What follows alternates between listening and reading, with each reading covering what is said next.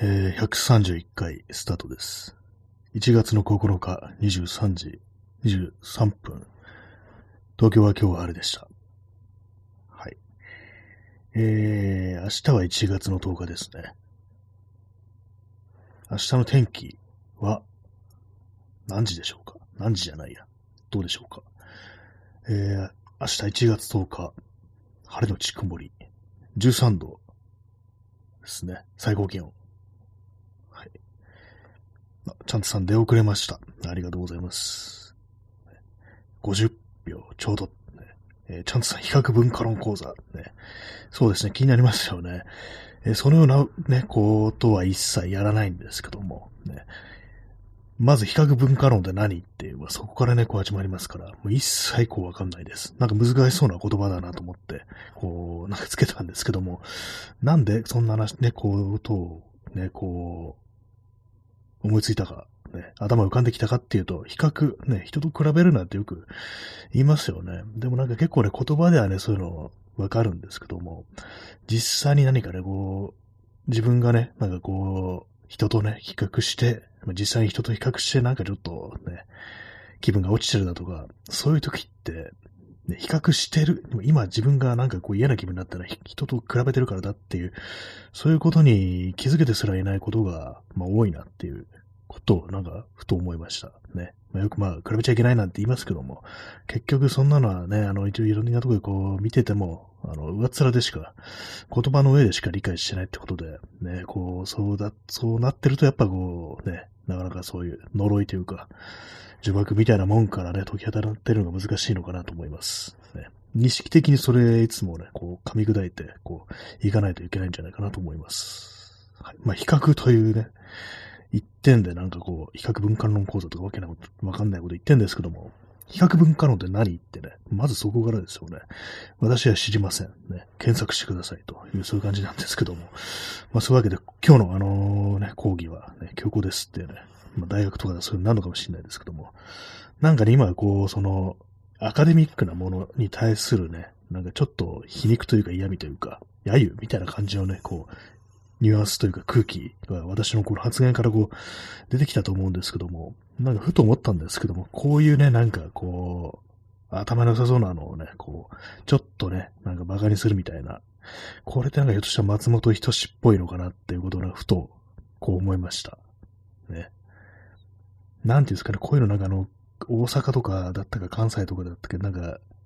言いますよね。その頭の良さそうな、頭の良さそうな人のことなんか、ちょっとそのね、からかうような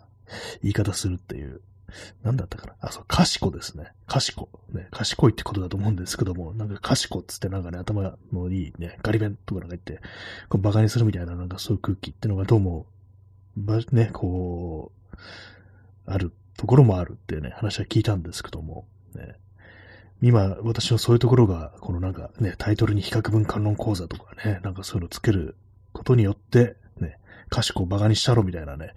ね、そういうのが出たのかもしれないですね。もしかしたらこれがね、あの、松本人志の影響だったりしたらどうしようって、ちょっと思っちゃったりしました。まあ、ダウンタウンのね、こう、その、テレビ番組とかあんまこう見たことないんですけども、ね、まあでもコントとかでね、ちょっと笑ったことは多分あると思うんですよ。ね、何年か前にもね、ちょっと YouTube とかで、なんとなくね、こうなんで、なんでか忘れちゃったんですけど、見たことあって、割になんか面白かったな、というか、なんだこれわけわからんな、みたいな感じでね、ちょっと受けたこともあるんですよ。まあ、その時すでにあの、松本人志というね、人物はね、かなり嫌だったんですけども、ねえ、まあなんかこう、うっすらなんかそういう時代の空気みたいなものにね、人間影響されると言いますからね。もしかしたら私の中にも松本人志がインストールされているのだと思うとね、今すぐ腹をかっさばいて取り出さなきゃいけないっていうね、そういうこと思いますね。はい。ね、比較文化論は何なのかわかんないです。はい。ね、まあ、そね、まあ、その時言ってますけど、私もあの、一応4年生の大学を出てるというね、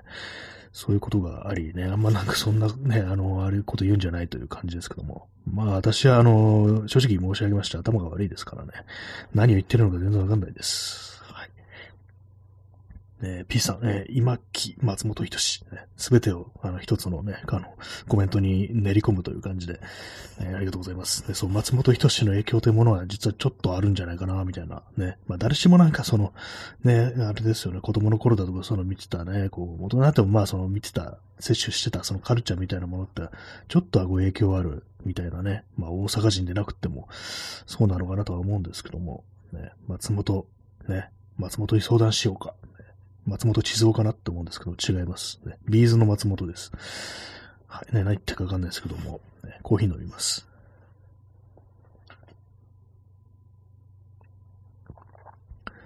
まあ今日は一日あのバッと入って過ごしております。昨日風呂に入れませんでした。ね、元気なくて。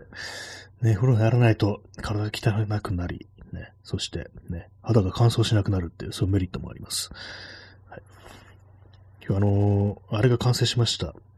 ずっとね、なんかやってたあの LED のパネルライト、LED テープをね、こう板に貼り付けて、ねこう、まあ、ライトにすると、ね、パネルっていうのはまあ板の形ですよね。こう、そうです。それがあの完成したいんですけども、達成感があんまないですね。結局なんだ、ね、足を腰をって言ってたやつ。あの、シザーアームっていう、まあ、要はマジックハンドみたいな構造をした、ね、あの、伸び縮みするアーム。あれは諦めましたね、結局。これは無理だということでね。上下に伸縮するのは、ちょっとなんかどう動かしていいかわかんないっていう感じで、これやめとこうってなって、結局のところ、あのネジ止めという形になりました。ネジ止めも、あの、一応ボルトなんでね、外したりできて高さ調節できると。まあ、そういう感じにしましたね。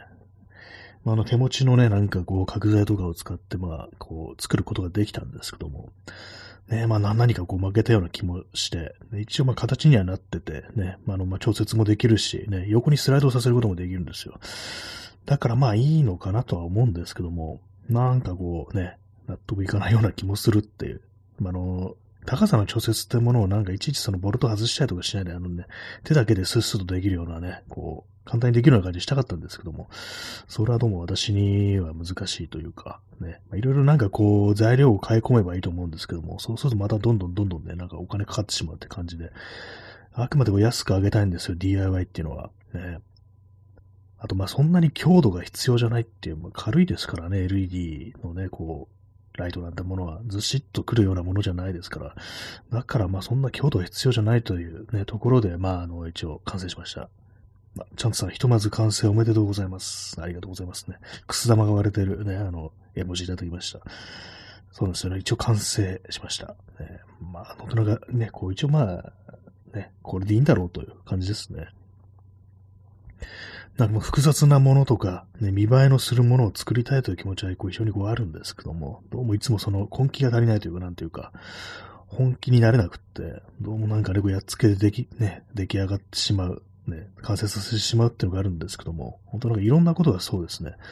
すべてに対して本腰を入れることがない、根気になることがないという私という人間の弱点みたいなものがこういう DIY の時によく現れるなと思うんですけども、ね、全部行き当たりばったりです。ね、この放送で喋ってるのと同じですよね。そうなんですよね。結構私計画立てて、しっかりとこれ遂行するってことできなくって、その場その場のなんか適当なことでね、なんかこう、やり過ごすっていう感じで、ね、まあそういう人間でもね、このラジオトークみたいなやつだと、ね、できるんですよ。ね、あの、適当なこと言ってればいいですから、ね。黙らなければいいっていうね、6秒以上ね、沈黙がなければ放送事故にならないというね、まあそういう利点がありますから、ね、これ喋るということはできるんですけども、中身があるかと言われると一切ないっていうね、空じゃんっていうね。今、何が言いたかったかちょっとよくわからないですけども、中身が空っぽのものっていうと何ですかね、ガランドになってるもの。いろんなものありますよね。埴輪とか多分中身ね、空ですよね、あれね。ぎちっとね、詰まってないですよね。無垢のね、あれじゃないんですか？って感じですけども。なんで埴輪の話なんかしなきゃいけないんだよと思ってるね、まあ、そんなところなんですけども。まあ、比較文化論というね、あのタイトルに釣られて埴輪が出てきたのかもしれないです。ね、比較文化論で何なんですかね、そもそも。ちょっと検索してみますかね。比較文化とは、意味や使い方、言バンクっていうのがこう今出てるんですけども、えー、ブリタニカ国際大百科事典小目項目事件、事件、事件じゃない事典、えー、比較文化の意味、わかりやすい解説っていうのがありますけども、えー、古今東西のあらゆる文化圏を背景として文化形態を比較考慮し、人間文化の相互理解を目指す一連の地図を言う、試す図ですね。もうこの地図ってことはわかんないじゃんって感じですけども、学問上の比較研究として強調され始めたのはかなり新しく、近年富に比較言語学、比較神話学、比較文学などが言われるようになった。しかし、こうした特定の学問領域における比較研究を別にすれば、一般に比較文化という場合は民族学、歴史学、社会学、人類学などにおける様々な成果を駆使して行われる比較文明論を指す。その創始者は西洋の没落のオー・シュペングラーで、彼は8つないし9つの行動文化を挙げ、それを詳細に比較研究することによって初めて独創的な文明論を打ち立てた。以後、彼らに対する評価、批判を踏まえて、A. ウェーバー、これ何でしたっけ？アンドリュー・ウェーバーでしたっけ？えー、AJ トインピー、P ソローキン、P バグビーなどが登場する。他の人はわかりませんでした。ね、はい、一切わかりません。ね、何ですかね、これね。民族学。民族学の本はちょっと読んだことがこうありますけども、あの、宮本丈一って人でしたっけ？なんかあのね、その辺の人、まあ有名なね、こう人ですけど、まあ日本のね、各地のなんかこう、そのいろんなこう、ね、暮らしを営んでる人雑だなって感じですけども、ね。山にね、なんか住んでる人がそういう人をなんかこういろいろね、こう取材したような、そういう本はね、なんか読んだことありますね。はい。なんでだろう。ね。なんか写真が良かったんでしょうね、多分ね。えー、P さん、えー、大井はにまるくん、えー、NHK、NHK から国民を守る党の類の政党支持者から割られるハニワってなんかちょっとよくわかんないですけども、大井はにまるくんってのは昔のあれですよ、人形劇じゃないや、なんか着ぐるみみたいなあれですよね。子供、教育テレビの NHK 教育のあれですよね。まあ、そこから、ハニワからハニマル君。ハニマル君は NHK。NHK から NHK から国民を守る党と N 国ですよね。あれが連想されて、ね、その N 国の支持者から割られるハニワっていうなんか、そういうことだったんですね。ぶっ壊すっていうのはハニマル君のことだったんですかね。ただのね、器物損壊みたいな感じになりますけども。まあ、アニマル君中身人いますからね。あれ割っちゃったら多分中の人も割れると思うんで、殺人罪になりますね。器物損壊ではないと思います。はい。えー、チャンツさん、えー、ソローキンだけ聞いたことがあります。よくは知らず。難しそう。そうですね。なソローキンはなんかそういえば聞いたことありますね。なんだかわかんないです。私、作家のことだと思ったかもしれないですね。ソローキン？え？何あの、ロード・オブ・ザ・リングかってね。多分違うと思うんですけども。あれはトールキンでしたっけ？なんかね、こう、もう勘で、勘で人間の名前勘で覚えてるんで全然わかんないですけども。ねなんかこう、あれですよね。こう、まあ、ば、バカだと、ね、俺はバカだってなんかあの胸を張りたいわけじゃないですけども、なんかね、こういうラジオ道具だとか、そういうのやってるとね、ちょっとそのね、あの、またさっきの話ですけども、賢をバカにしたくなるみたいな、ね。どうせお前らインテリにはわからんじゃろうみたいな、なんかそんな気分でもちょっと出てきますね、なんかね。まあ私が頭悪いということになんかコンポコンプレックスを抱いてるからなのかもしれないですけども、実際頭が悪いかどうかわからないですけどもね。まあ、そんないい格好は出てないんですけども、正直。ねまあ何が言いたいかわかんなくなってきましたけども、ねまあ、比較文化論というのは何だかわからんと、ね。なんかいろんなの今出てきてますからね、比較言語学、比較神話学、比較文学とかいろいろ、もうこれ全部、ね、全員を把握するのどんだけ、ね、大変なんだよ、みたいなこと思いますけども。ねどうなんですかね、こういうのね。まあ、やってる人は面白いんでしょうね、非常にね。はい。ねまあ、よくわかんない、あの放送してます。えー、チャンツさん、えー、インテリに分かってることは分からないけれども、インテリに分かんないことを自分が分かってるかどうかは自信がない。あインテリの人たちが分かってることを、は、まあ自分には分からないけれども、そのインテリの人たちが分からないことを、ね、自分が分かってるかどうか、それは自信がない。そうですね。インテリに分かんないのことがね、俺みたいなね、一般ね、ね庶民にはね、賢じゃないね、俺には分かるんじゃいっていうね、なんか大騒になってますけども、そういう自信はあんまないなっていう感じですね。そうですね。何が分かってる、何が分からないのかも分からないですよね。何もかも分かりませんっていうね。まあそんな感じがこうあるんですけども。ねえ、まあなんか本当分かんないです。本当ね。チャンツさん、えー、中途半端なバカです、笑いってね。まあなんかこう、どうなん、どうなんですかね？なんかこういうのね。なんかこう、一応学校に通ってた身としては、なんかね、私はバカですみたいなこと言うのもなんかちょっと違うし、でも別に頭良くないしな、みたいな。ね、なんかほんとなんかその場その場でごまかしてね、なんかこう、ね、卒業しましたみたいな感じってなるとね、なんかどう、自分が何なのかちょっとわかんなくなってくる。中途半端、そうですね、中途半端なバカっていう、そういう結論に行き着くみたいなところありますからね。本当でもなんかツイッターとか見ててもな、ちょっと何言ってるかわかんないっすみたいなね、なんかサンドイッチマンかみたいな感じで、ね、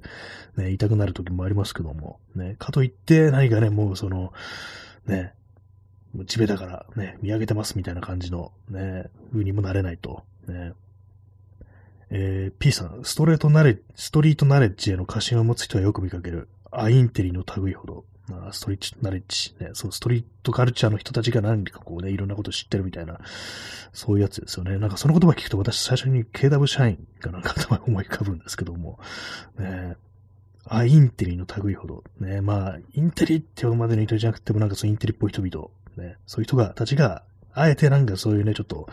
ちょっと悪っぽい人、ね、なんかそうストリートの人に対するなんか過信みたいなもの、なんかあのね、そう、あの人はね、すごくあの、インテリってわけじゃないけれども、バシッとね、決めるとこ決めるというか、分かってるところ分かってるみたいな、そういう感じで評価するというのがこうある。どうもそのようですね。それでなんか変なことになるみたいなね。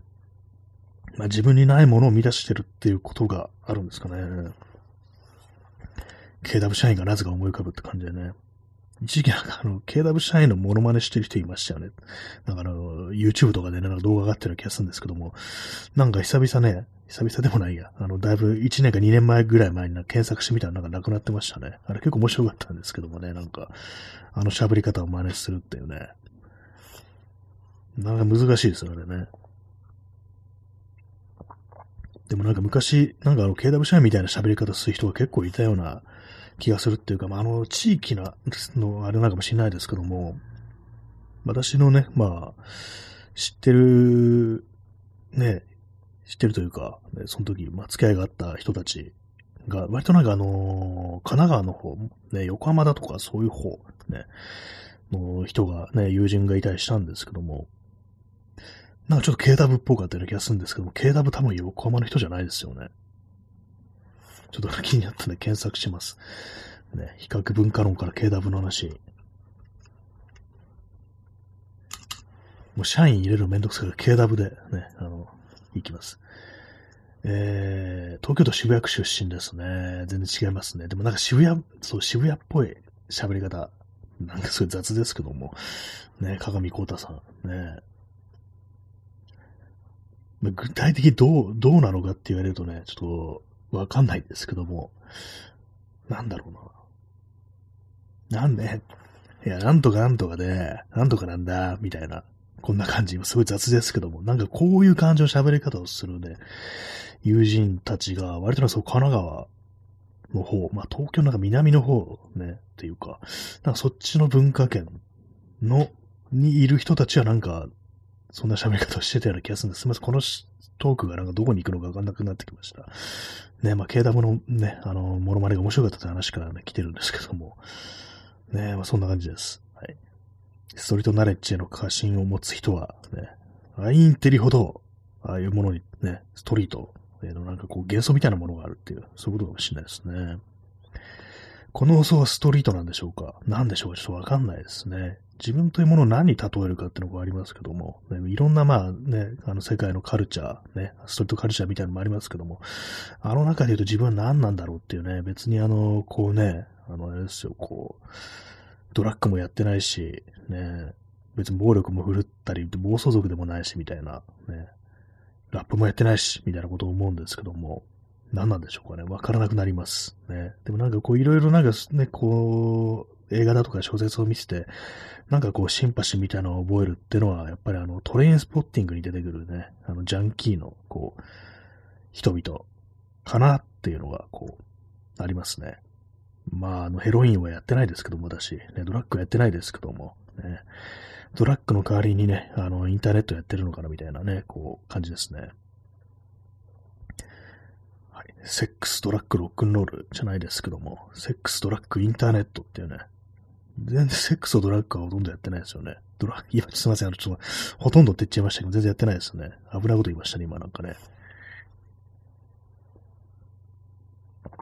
まあ、ドラッグと言ってもあれですからね。合法のやつもありますからね。あの、昨日中島ラモの話しましたけども、中島ラモはその若い頃、めちゃくちゃなね、こう感じの、こうね、若い頃といってもまあもう結婚してるね、状態ですけども、いろんななんかね、薬をやったらしいですけども、その若い頃は、あの、合法のやつだけって感じで、家にね、あの、違法のなんか大麻とかを申し込むのをやめろってなんか、そこはなんかビシッと言ってたらしいんですよ。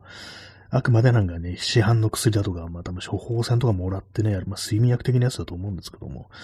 そういうのはいいけども、違法なやつやめてくれってね、言ってたらしいです。まあその後ね、あのー、あれですから、あの、大麻で捕まりましたけども、で、まあその若い時はなんかそうだったらしいですよ。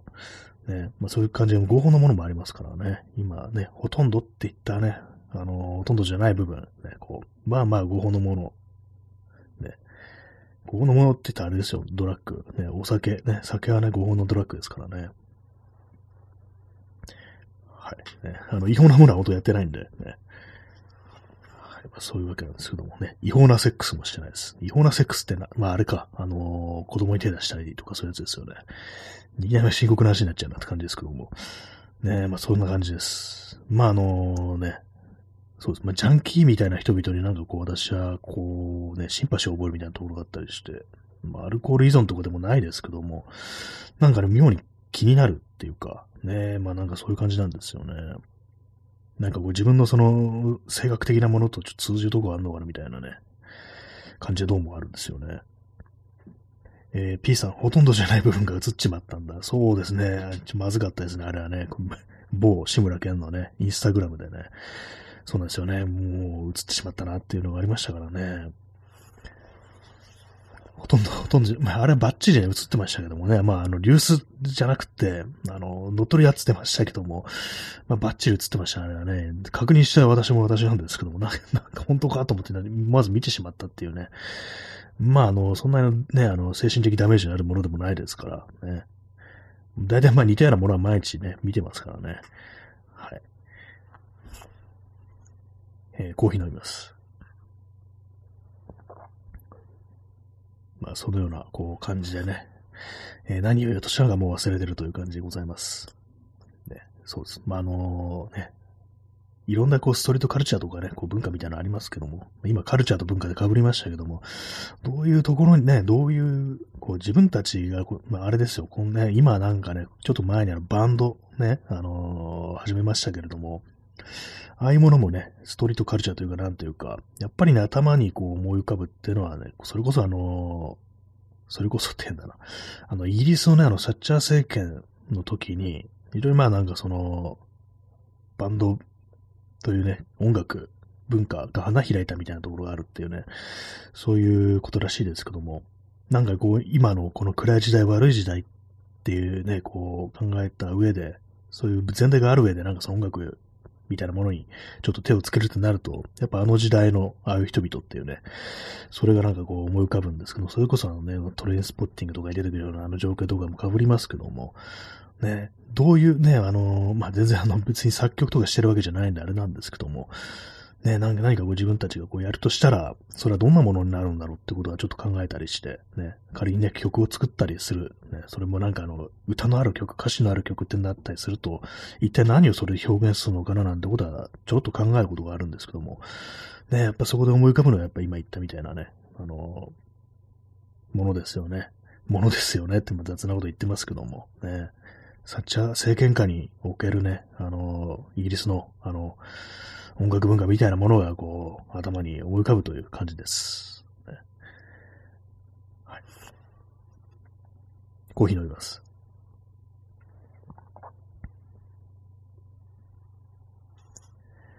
まあいろんなね、なんかありますけども、ね。まあ大体のね、あれですよ、自分がなんかその当事者になる、何かをね、こう表現するときにね、当事者になるってことは今までこう全然なく、ね、まあ、でもね、なんかそういうなんかね、あれですよ。こういろいろ文化みたいなものを打ち出していくのは若い人ですからね、本当全然まあ、の中年なんでね、もうそんなこと考えても変な感じですけども。でも、もしね、なんかこ自分が何かこう表現して発信するとしたら、それはいかなるものになるのかっていうことをね、なんか考えたりして、それをなんかこう今までにあった、そのね、世界のこうね、スカルチャーだ、ストリートカルチャーだとか、ね、あの、ポップカルチャーみたいなものにちょっとね、あの、重ね合わせて考えることがあるという話です。えー、P さん、しかし日本では維新を支持する赤いタンバリンや日の丸万歳のだ。ねああそうですね。一瞬わかんなかったですけどもね、赤いタンバリン、ね、あの、ベンジーですね。あの人ですね。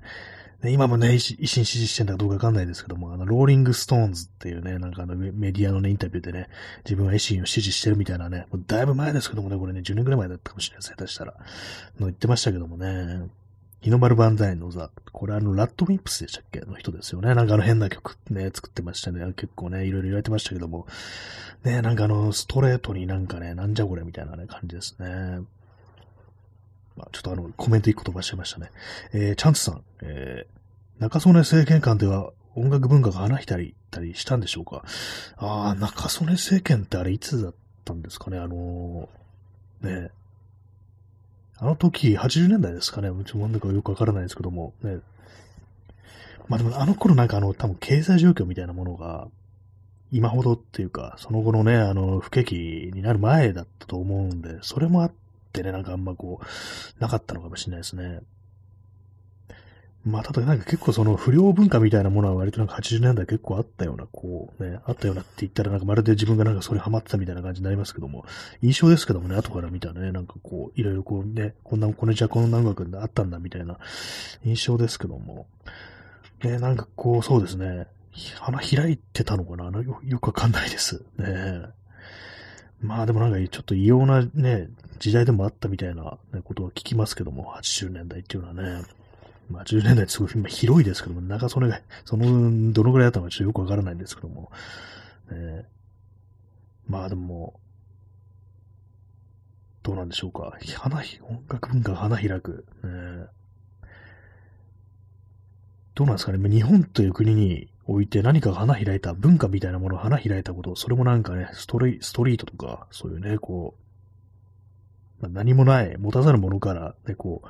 そういうものが出てきた時ってあったんですかね。ラップとかね、あったら、どうなんですかね、あれはね。あの、私もラップね、ちょっとあんまこう聞かないんでよくわからないんですけども、前にね、あの、MC カンっていう、ね、こうラップの人、ね、あれ、鎖グループでしたっけ？いや、あれ、え、MSC か。ね、っていうね、あれです、クルーの人ですけども、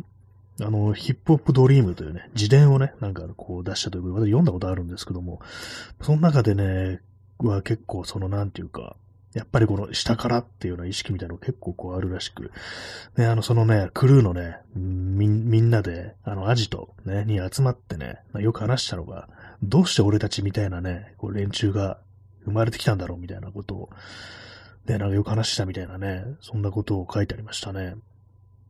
それ、あのなんか感じってのは、そのやっぱね、こう、さっき言ったみたいなね、下からのね、あれに、こう、下からのあれって、いい加減ですけども、ね、そういう何かこう、突き上げていくみたいなね、こう、何かを、こう、発信していくみたいなね、そういう感じがあったのかな、みたいなことをね、ちょっと思ったんですけどもね。えー、P さん、えー、しかし、つるむのはアベマやサイバーエージェントなのが苦しい。なんかちょっとそれから、なんかあってありましたよね、なんかね。アベマの番組とかなんかあったりして、ねまあどう、どうなんですかね、あれね、なんかこう、まあ割となんかね、受けたいっていう気持ちもね、結構ね、強いと思うんですよ。ね、面白い、ね、あの楽しんでもらいたい、な多分ね、結構楽しませたいっていう気持ちもね、おそらくね、あの、クルーにはね、結構あると、じゃないかと、なんか私はいろいろ見たりね、聞いたりして思ったんですけども、ね、サービス精神結構あるんでしょうね、あれね。そういうのもあったりして、それがなんかちょっとね、その辺の資本主義的なね、感じのものにね、こう、ね、ちょっと近いもの、まあ、親和性みたいなのがあるのかな、みたいなことだったりしてます。これはなんかね、まあ、あのこの日本という国にね、あれですけども、生まれたらそうなのかもしれないですけども、え P さん、保険も持てない友人もいるのに、ね、ありましたね、そのエピソードね。あのー、ね、六本木の路上でなんか、ふざけてね、なんか遊んでて、ジャーマンスプレックスかましちゃってね、頭から血が出て、俺保険証、健康保険入ってねえんだよ、みたいなね、ことね、朦朧としながら言ったみたいな、そんな、ありましたけどもね。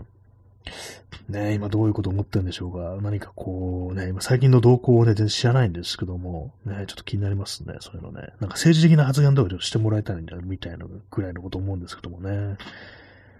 はい。まあ、そういうわけでね、新谷明の比較文化論講座というわからないながらにね、今ね、こう全然関係ない話をしてきましたけども、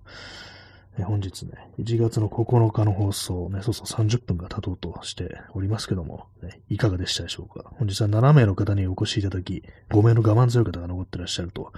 いうところでね、本日の放送そろそろ終わりたいと思います。ね、なんか滑らかに喋ってますけど結構バッと入ってますね、今日はね。そんな感じで、それでは、さようなら。